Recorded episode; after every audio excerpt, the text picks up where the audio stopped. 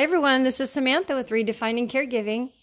Today, I'm going to try to re- redefine a little bit of uh, caregiving in the way that you start caregiving and the attitude around why you're doing it to begin with. A lot of times we feel like we're sort of forced into caregiving, you know, one of our loved ones who becomes ill. And in a way, we are forced to. We're in a relationship with them, whether it be your child or your husband or your spouse or your wife, you know, anybody who you care about needs help and you're going to be there for them. And so that's all great. You know, we jump in with our hearts aching for wanting to help them. That's natural for so many of us. And it's why we we jump in with both feet and just want to be the one to help. Sometimes we want to help, but we don't even know how far that's going to go.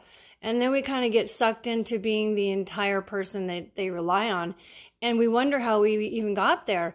You know, if it's your husband, you know, or your spouse, um, you know, or someone that you just really love and that you're in love with and you want to take care of them.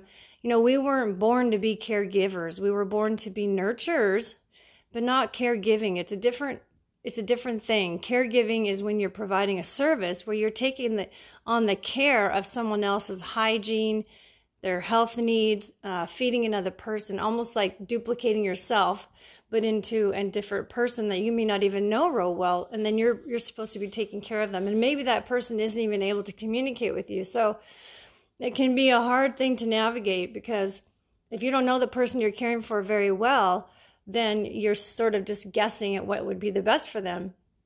And that's all you really can do. But there are some things you can do to make it easier. And I was thinking about today how I was able to care for so many different people throughout my journey and how I did that and thought maybe it would help you if I shared with you how I approached it with each one of the uh, clients that I had. You know, at first I was just going in thinking that everybody needed the same type of things. But I learned very quickly that everyone obviously is different, but I didn't think about the fact that as a caregiver, that these people all wanted to be seen and they all wanted to have their own specific needs met. And in a way, I knew that in general. I'd ask, you know, the family, I'd say, here's a checkoff list. Give me a list of the things you'd like me to do for your, your loved one. And, you know, I never even thought to consider talking to the person who was receiving care until I met them. And then they would say they were turned off by a lot of the things I was trying to do, which the family wanted me to do for them. So I, over time, I developed the habit of just, you know, getting the list from the family. And then when I went to see the loved one, I would get to know their personalities. And many times they didn't even want me to do most of what the family did. And, and sometimes that became an issue, a conflict of interest. But really, once once I got to know their loved one and they really respected the fact that I was listening to them, the family saw that we had a connection and most of the time they honored that. Uh, you know, there's some family members who become very adamant and very dictating and controlling over their their loved one's care. And it's really sad when that happens because what happens is the person who's receiving care is already suffering because they need they need care and they're sad about it. And then their family forces the type of care they don't even want. and I think it's important for us to look at the lifestyle that people had prior to us giving them care and really honoring the person that they were before they even needed it, you know? And one of the ways you can do that is by sitting down right from the start and having to talk with them and saying, you know, asking them how they feel right from the start. How do you feel about me coming? How do you feel about me being there?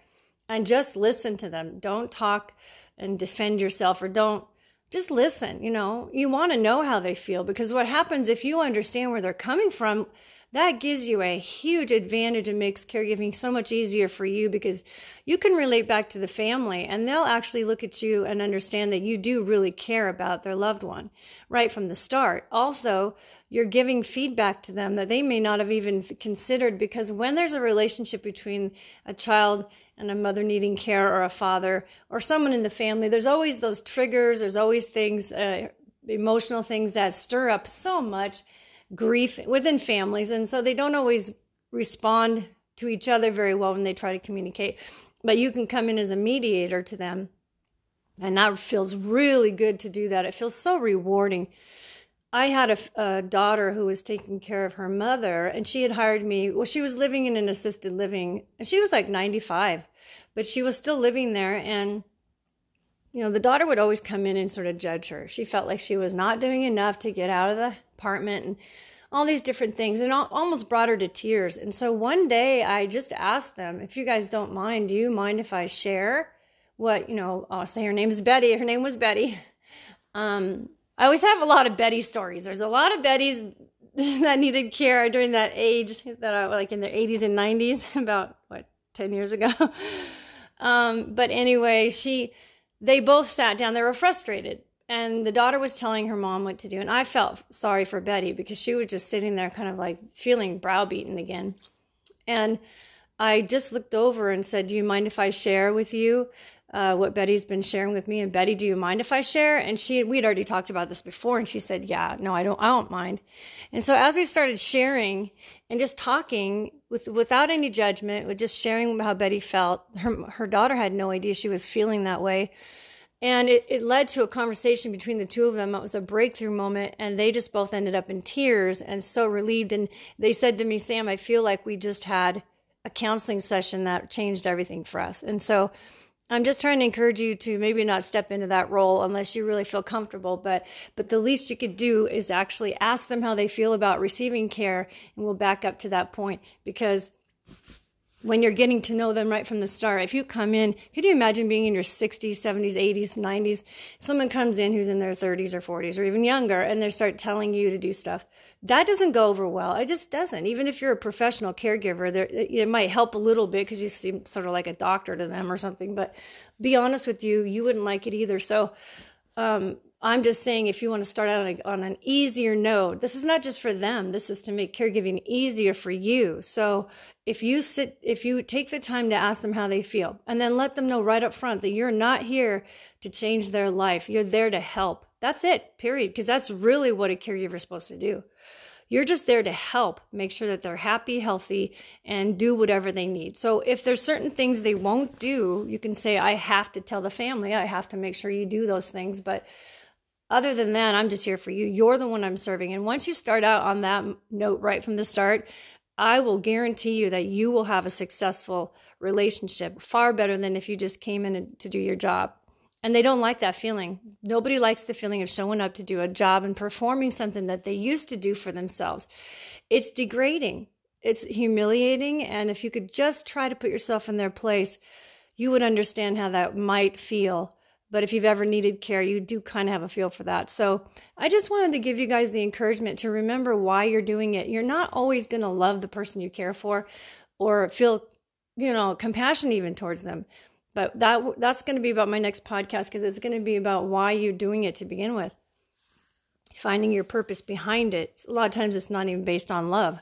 So we'll talk about that on my next episode. But today I just want to encourage you to connect with the person you're caring with on a personal level and, uh, you know, just let them share how they feel and go in, enter caregiving slowly, even if it's one of your loved ones and they're used to doing things themselves. If you come at it saying, no, no, no, you can't do that anymore, or no, your doctor said no about everything, you know, that's going to be really hard on them. It's also going to be really hard on you because they're just going to resist you more. So make it a slow fade into receiving care from you and you'll be a lot better off. You'll have far less stress and, and pick your battles because unless it's important especially in the beginning it's really hard on them. So okay i guess that's it for today. I just wanted to encourage you guys a little bit more today about um, uh, how you can make caregiving easier for both parties involved. And uh, so include yourself in the care you give by including them in the conversation so you start off on the right note Okay, guys, bye for now.